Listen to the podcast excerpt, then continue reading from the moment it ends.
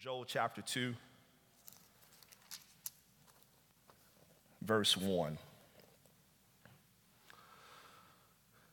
These are God's words. Blow the trumpet in Zion, sound an alarm on my holy mountain. Let all the inhabitants of the land tremble, for the day of the Lord is coming. It is near. May the Lord add a blessing to the readers, hearers, and doers of his infallible holy word. You may be seated.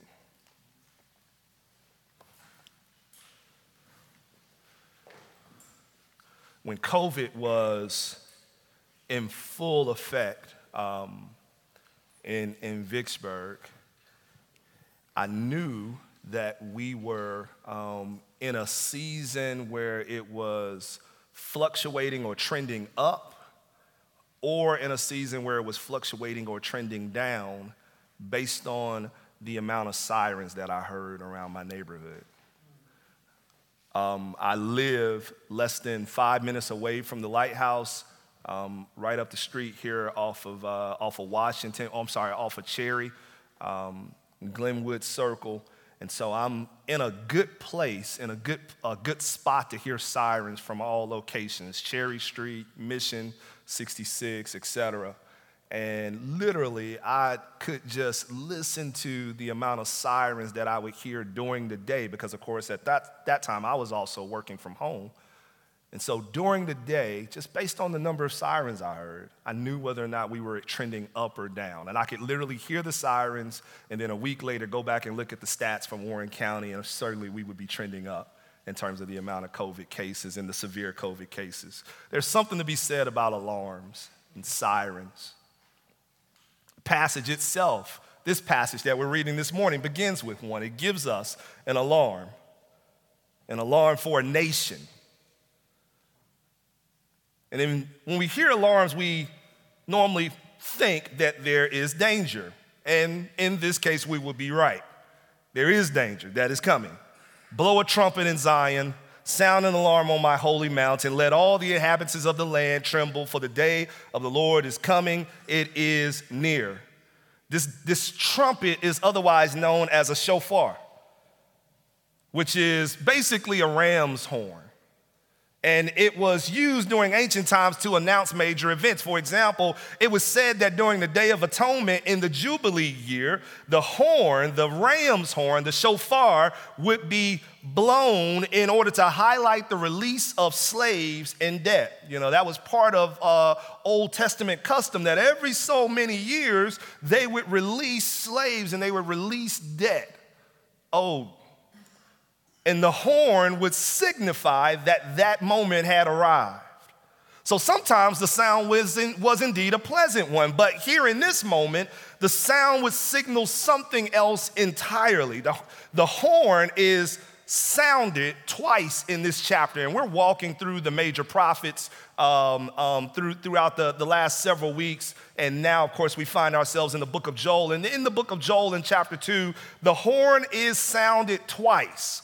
And both times it comes really kind of unexpected and abrupt, but no less necessary. The first sounding of the horn we find in verse one that we just read. And, and its purpose is a purpose of warning. It is designed and sounded to tell us that terror is coming. Now, in ancient days, there would be a, in the city, there would be assigned watchmen who would be near the city gates, and where, wherever the city was fortified, they would be near that, and they would look out and watch and post and stand guard at day and at night in order to see or sight danger. And if they sighted danger or saw danger, then they would blow the horn to sound the alarm for the rest of the city to gear up because trouble was close. So here in chapter two, verse one, the Lord is calling for the same type of action. Sound the alarm, for a threat is approaching. But this threat isn't like any other threat, because this threat is the Lord himself that is drawing near to the people, bearing down on the nation. The Lord is bringing impending doom. Now, this is a staggering picture, because here we see the Lord playing both the watchman and playing the terror that the watchman is calling out. He is coming to a city, bringing his judgment, but it is not without a compassionate warning from him as well.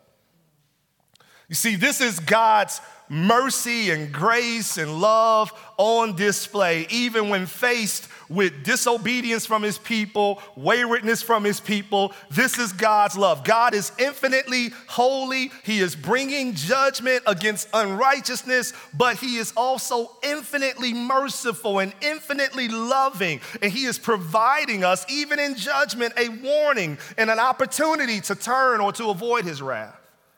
So what's coming, what's coming, what's actually coming the way of the people here?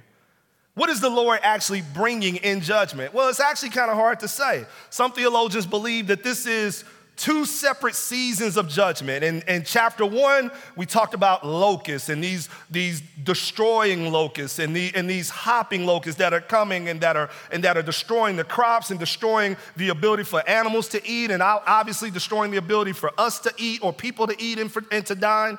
And so there are some theologians that believe that chapter one was a season of judgment with locusts, but chapter two is an entirely different season of uh, judgment with locusts. So there's a past, and then there's a future season. And then there are some theologians that believe this is just the same season, that this is just a story that's continued and it's just told twice, basically. Chapter one is told once, but it's the same story. Chapter two is told again, but it's the same story. And then there's some theologians that don't even believe that chapter two is about locusts. That chapter two is actually about a nation.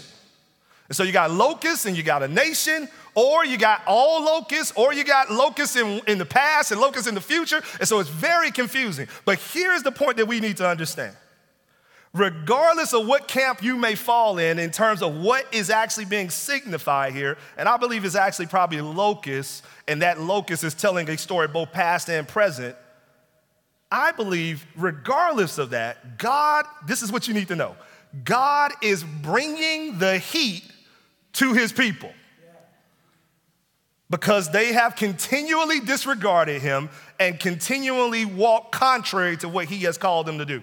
So he's bringing the heat. Now, here's another interesting question about this moment. What exactly do or did his people do to receive the heat that he's bringing?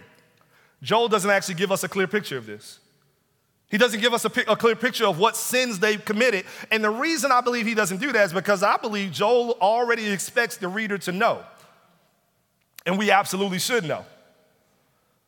Because Israel's issues don't necessarily change if you've read a little bit of your Bible. Anybody that's read the Bible knows that pretty much the same sins just keep on cropping up or popping up as it relates to Israel.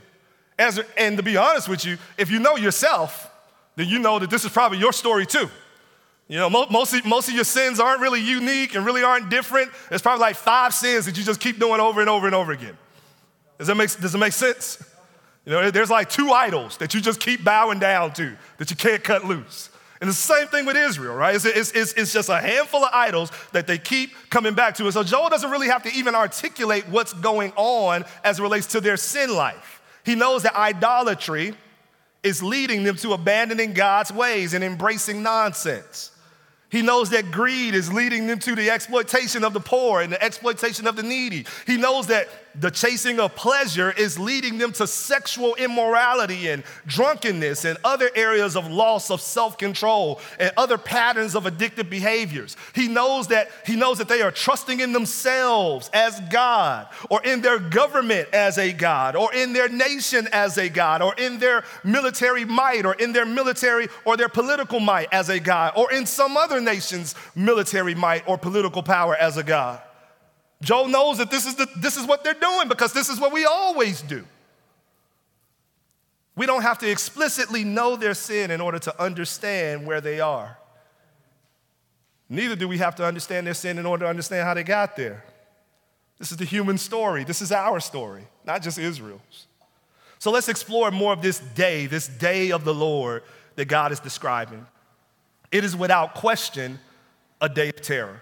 You see that in the first eight verses or ten verses, verses two through ten.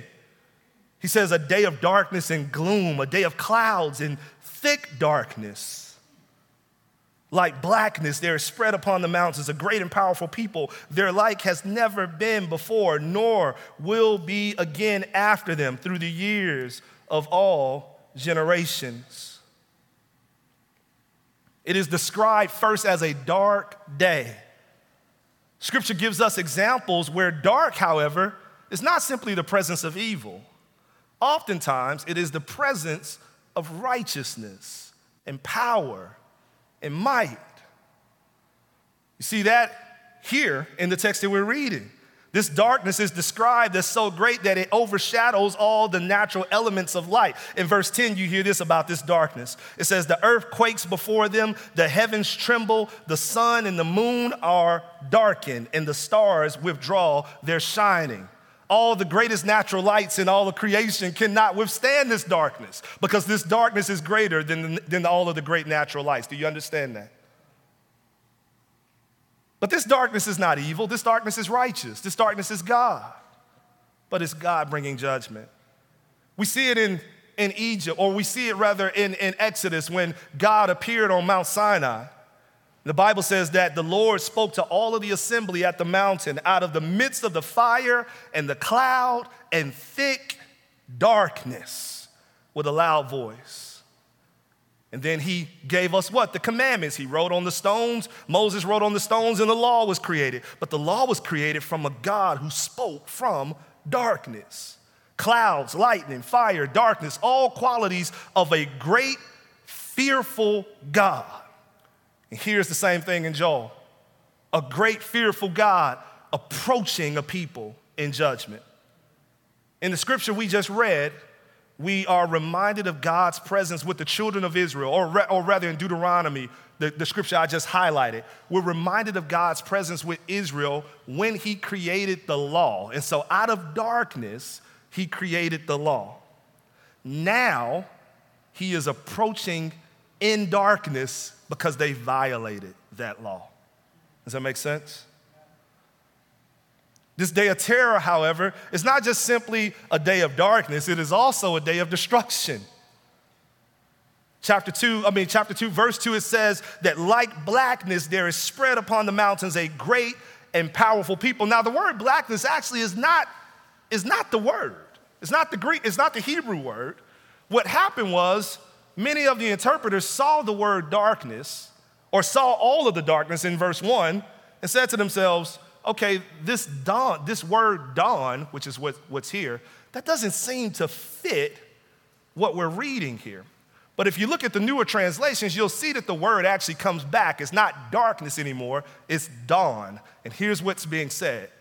It's saying that God, in his darkness, is bringing about an army that is so vast, they cover the ground like the light that rises in the day. They spread, light, dawn, spreads upon the mountains, a great and a powerful people. The word is intended to paint a picture of an army that is so vast that when it arrives, it quickly covers the land in the same way a dawn of a new day would. In fact, some scholars see this word as evidence that the attacks are not human. Some scholars see this as evidence that the attacks, in fact, are the locusts, because the sun is shining off the array of wings that are covering the land and creating this blinding light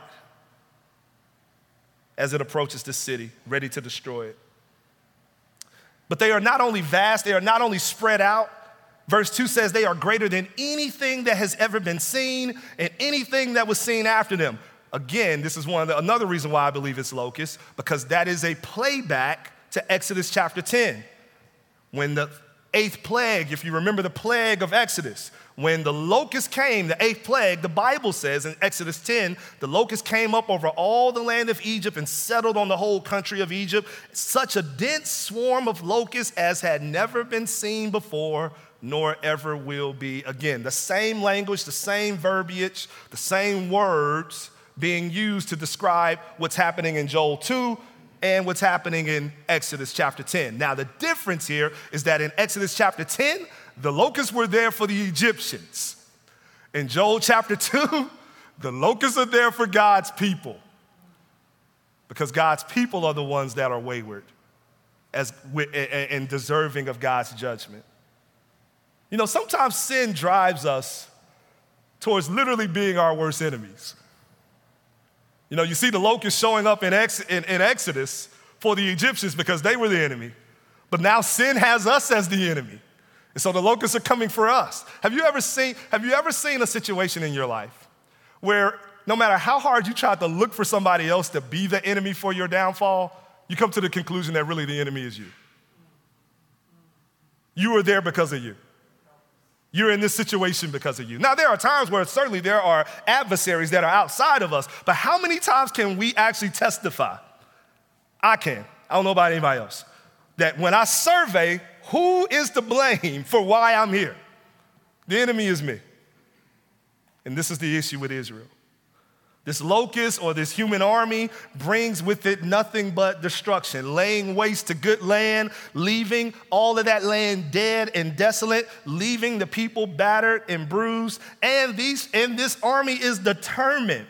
It says that they are literally climbing the walls and jumping into windows. And in verse seven, it says, like warriors, they charge, like soldiers. They scale the wall. They march each on his way. They do not swerve from their paths. They do not jostle one another. Each marches in his path. They burst through the weapons. So the weapons are coming, but they're not impacting them. They're just marching right through the weapons. They're not being stopped.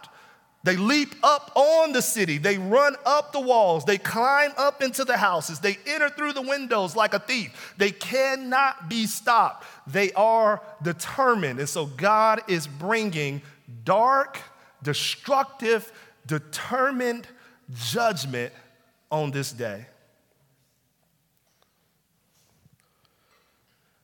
In verse twelve, it says, for the God, for the day of the Lord is great and very awesome. Who can endure it? I'm sorry, verse eleven. For the day of the Lord is great and very awesome. Who can endure it? When God turns his attention, folks, towards us, there is no escaping his wrath. There's no escaping his judgment. There is no escaping his terror. So what on earth do we do? What on earth can we do? Joel tells us in the very next verse, beginning in verse twelve, we turn back to God. We turn back to God. And so here you see a day of terror turning to a day of repentance. Verse twelve, it says, yet even now declares the Lord, return to me with all your heart, with fasting, with weeping, and with mourning, and rend your hearts and not your garments. Return to the Lord your God, for he is gracious and merciful, slow to anger, and abounding in steadfast love, and he relents over disaster. How can Israel make this day of the Lord a day of repentance? First, they make this day of the Lord a day of repentance by acknowledging that God has offered them a way back. God has given them a way back. He says, yet even now, yet even now, return to me with all your heart, with fasting, with weeping, with mourning, with crying. Yet even now, the same God who sounded the alarm of warning in verse one was the God who brought the righteous army in verse eleven to carry out his judgment against righteous people. But that same God who sounded the alarm and brought the army is now the God who pleads with us, saying, yet even now, return to me with all your heart. Yes, he has, he has bared down on you. He has brought judgment, Israel. But now he is saying, I brought judgment in order that you might return. No matter how far they are from God, God provides a path back for them. They are so far from God that God has sent a destructive army, locusts or human, otherwise, or, or whatever. He has sent a destructive army to destroy everything that they have. That's how far from God they are right now. And yet, he says, come back. But God, we've turned to other gods. Now we trust in our money. Now we trust in our sex. Now we trust even in our own selves more than we trust in you. Yet God says, yet even now, return to God.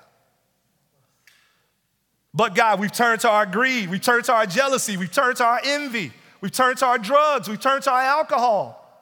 We're ungrateful for all that you've given us. We constantly cry out for more, even when we have. Yet God says, yet even now, return to me. But God, we've turned to our lust, we've turned to our sex, we've turned to our adultery, we've turned to our pornography, and we've made the pursuit of worldly pleasure more important than a pursuit and a pleasure of uh, pursuing pleasure in you. Yet God says, even now, return to me. God, you've turned your wrath against me. I know that I'm my worst enemy. I know that I am literally in the situation that I'm in right now because of me. And I know I've transgressed your law. I know, I know I've broken your law, and that's why I'm in the situation that I'm in. And so, Lord, I don't know if I'm going to get out of this. Yet even now, God says, return to me. Here's the lesson I hope you're learning as you're reading through this book with me. No matter how far Israel is away from God, they are not too far away to return back to God. And that is the same lesson for us through Christ. In fact, Christ is the proof that we are never too far away. While we were far off, the Bible says, Christ came to earth on our behalf. While we were far off, the scripture tells us, Christ died for us, even declaring as we were co- collectively and consciously orchestrating his murder, all planning and devising how we might kill him, he was on the cross declaring, Father, forgive them, for they know not what they do. While we were far off, he was raised for us, and he ascended to the right-hand side of the Father, where he now makes constant intercession for those of us who call him Lord. Even when we try to drift from him, he is constantly interceding for us.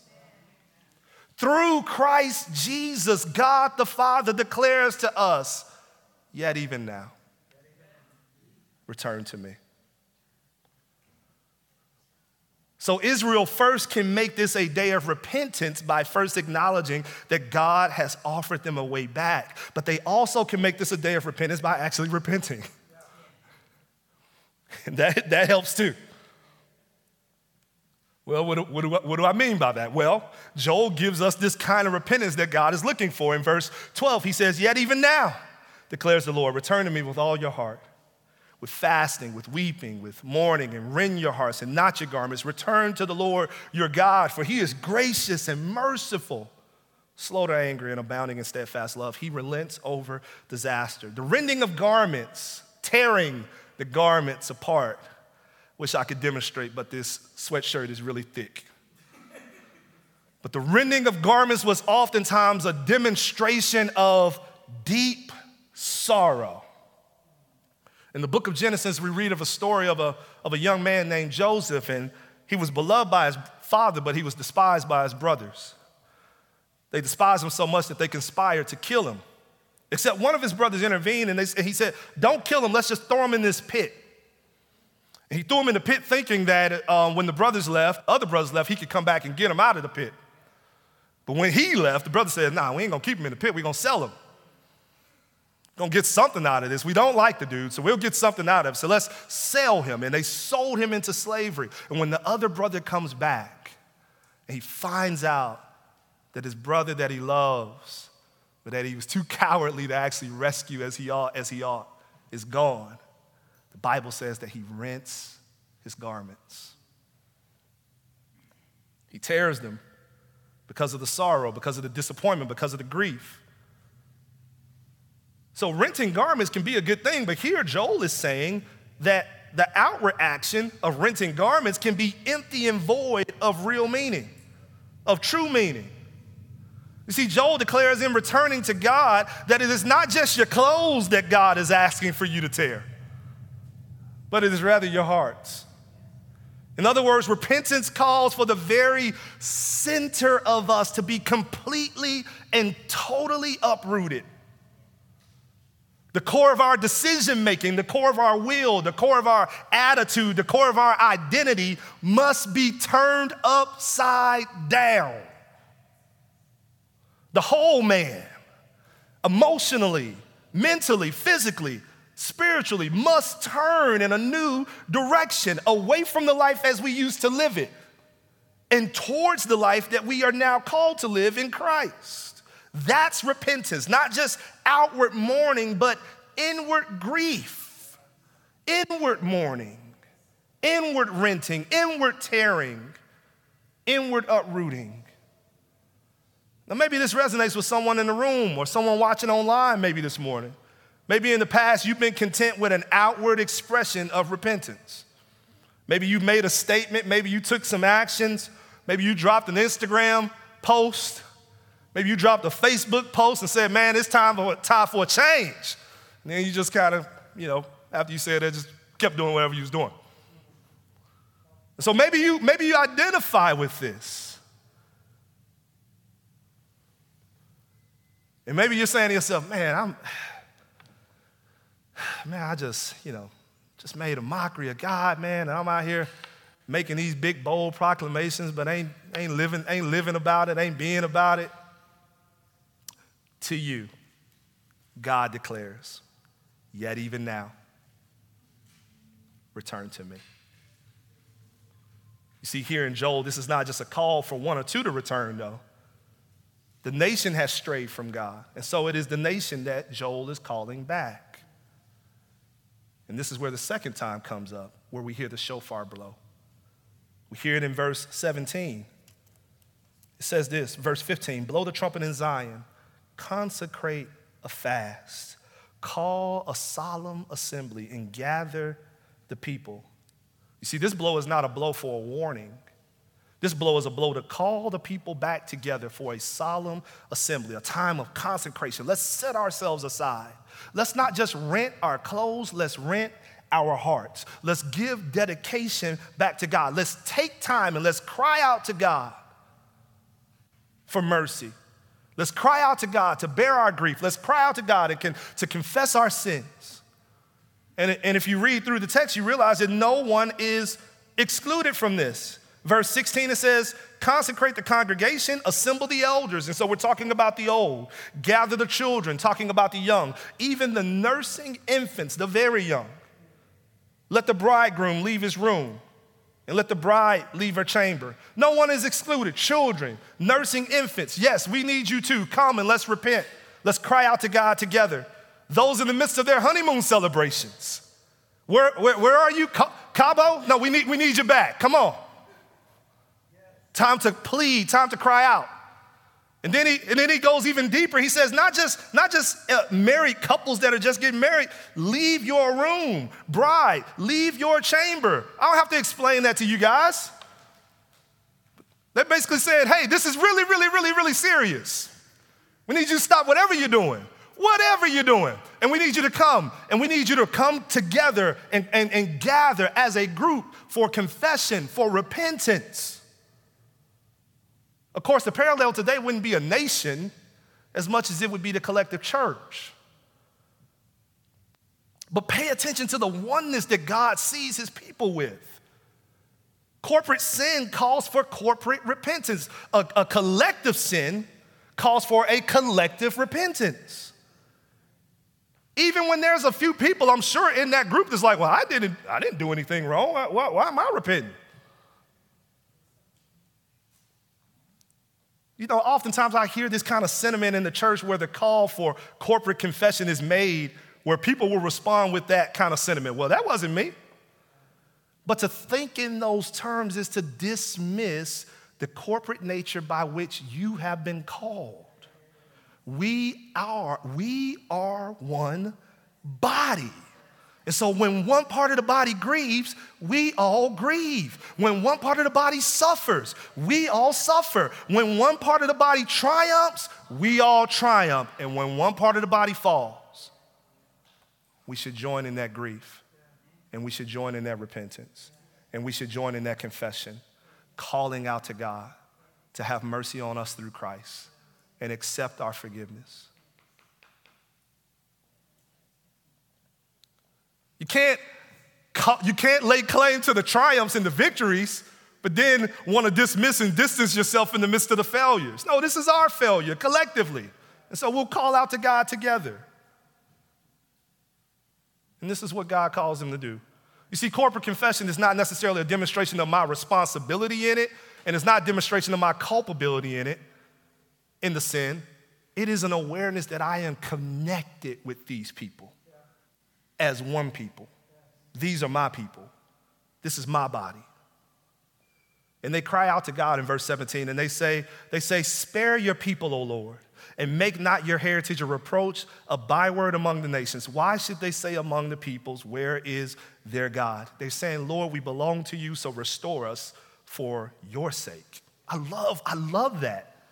They're not even saying, "Hey, we're, we're really, really worthy of this, so as we cry out to you, please accept us." They're saying, "God, we're your people. We're your people. I mean, this is for you. You don't, you, you, You saved us. You called us. And so this is about your mercy and your grace and your love. Do it for your own name, even if you don't, even if you don't do it for me because I'm worthy for it, worthy of it. Do it for you. Do it for your own name." And so God does. The people cry out in repentance, old and young, priests and laymen, brides and widows. And because God hears the cries of his people, the day of the Lord moves from terror to repentance to restoration. He says in verse eighteen, "The Lord became jealous for his land and had pity on his people. The Lord answered and said to his people, 'Behold, I am sending to you grain and wine and oil, and you will be satisfied. I will no more make you a reproach among the nations. I will remove the northerner far from you and drive him into a parched and desolate land, his vanguard into the eastern sea and his rear guard into the western sea.'" When, the God, when God begins restoration, all of creation is brought into that restoration because all of creation was involved in the judgment. All of creation was involved in the terror. The grain, the wine, the oil were all impacted because of Israel's sin. So now in the restoration, the grain, the wine, and the oil are being restored. And not only does God promise restoration, but he promises future protection. He says the northern threat, whether that be locusts flying in from the north or whether that be other soldiers and other nations coming from the north, he says, "I will stop them. I will thwart them." Notice this restoration ends up creating a song that is addressed to all of creation in verse twenty-one.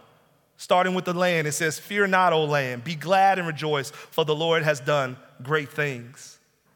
Fear not, you beasts of the field, for the pastures of the wilderness are green. The tree bears its fruit, the fig tree and the vine give their full yield. Be glad, O children of Zion, and rejoice in the Lord your God, for he has given the early rain for your vindication. He has poured down for you abundant rain, the early and the latter rain as before." The land is flourishing, the land is restored, the animals are flourishing, the animals are restored, and the people are flourishing, the people are restored. Restoration comes to all when his people turn back to him. That is his plan. And this plan is not just pointing to a time in Joel's day, but this plan is pointing to the future ahead. This plan includes us. This plan includes you. God is bringing about a restoration for a repentant people. He's bringing about a restoration of all things that will lead to a full restoration of all the creation, that will lead to a full restoration of all the land, that will lead to a full restoration of all the animals, and that will lead to a full restoration of all people. And this repentant people will no longer know suffering. They will no longer know sin. They will no longer know shame. In fact, that's what God tells us in verse twenty-six. He says, "And my people never again will be put to shame.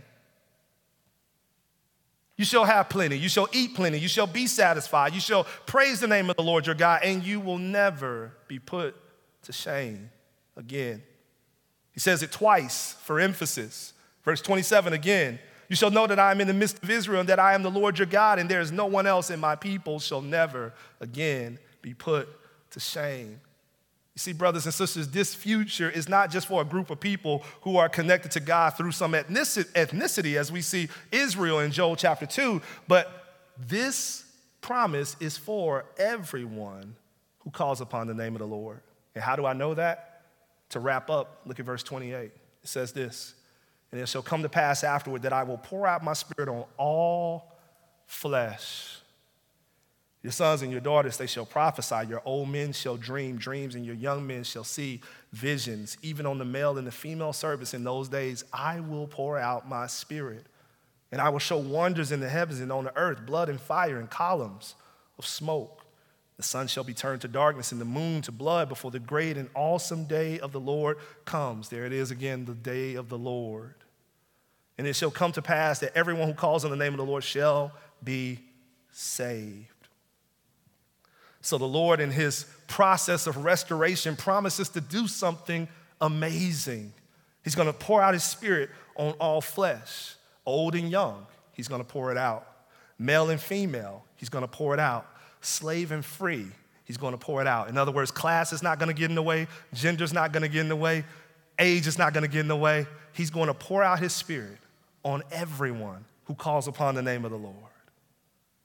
That promise of salvation, that promise of restoration is not confined to a group of people.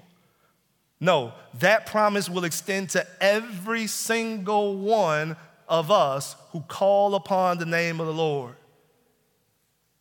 In fact, this promise is the promise that we here read in Acts chapter two, when on the day of Pentecost, when the Spirit falls and everybody's looking around like, what's happening?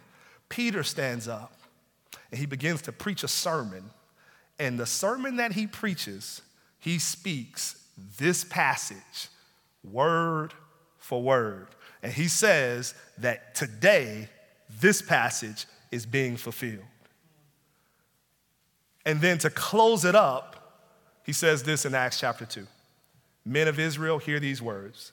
Jesus of Nazareth, a man attested to you by God with mighty works and wonders and signs that God did through him in your midst, as you yourselves know.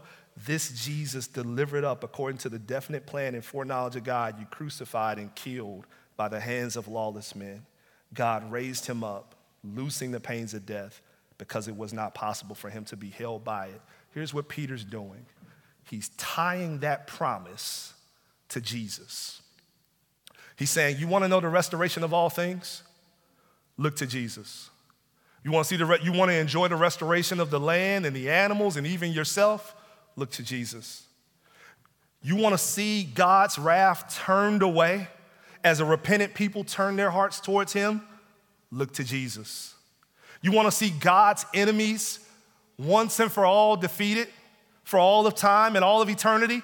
Look to Jesus. You want to receive the very Spirit of God into your life in order to give you power to turn from sin, in order to give you power to be comforted when you are in need of comfort? Look to Jesus. Peter ties all the promises of God, all the promise that he will rebuild and restore everything. He ties it back to Jesus. And he says, the one that you crucified, that's where the promise is connected to. The one that was raised from the grave, that's where the promise is connected to. And then they say, well, brothers, what, what, what, what do we need to do? What, what, what should we do? He says, repent. Repent. Yet even now, return to God. Repent. And you shall receive the gift of God through Christ Jesus. Are you tracking with that? And so how do I get in line for the restoration that God is doing? Repent. Yet even now, return to God. Return to Christ. Embrace him as Lord, embrace him as Savior, and you too will be a part of the people that God is bringing and restoring to himself. Let's pray.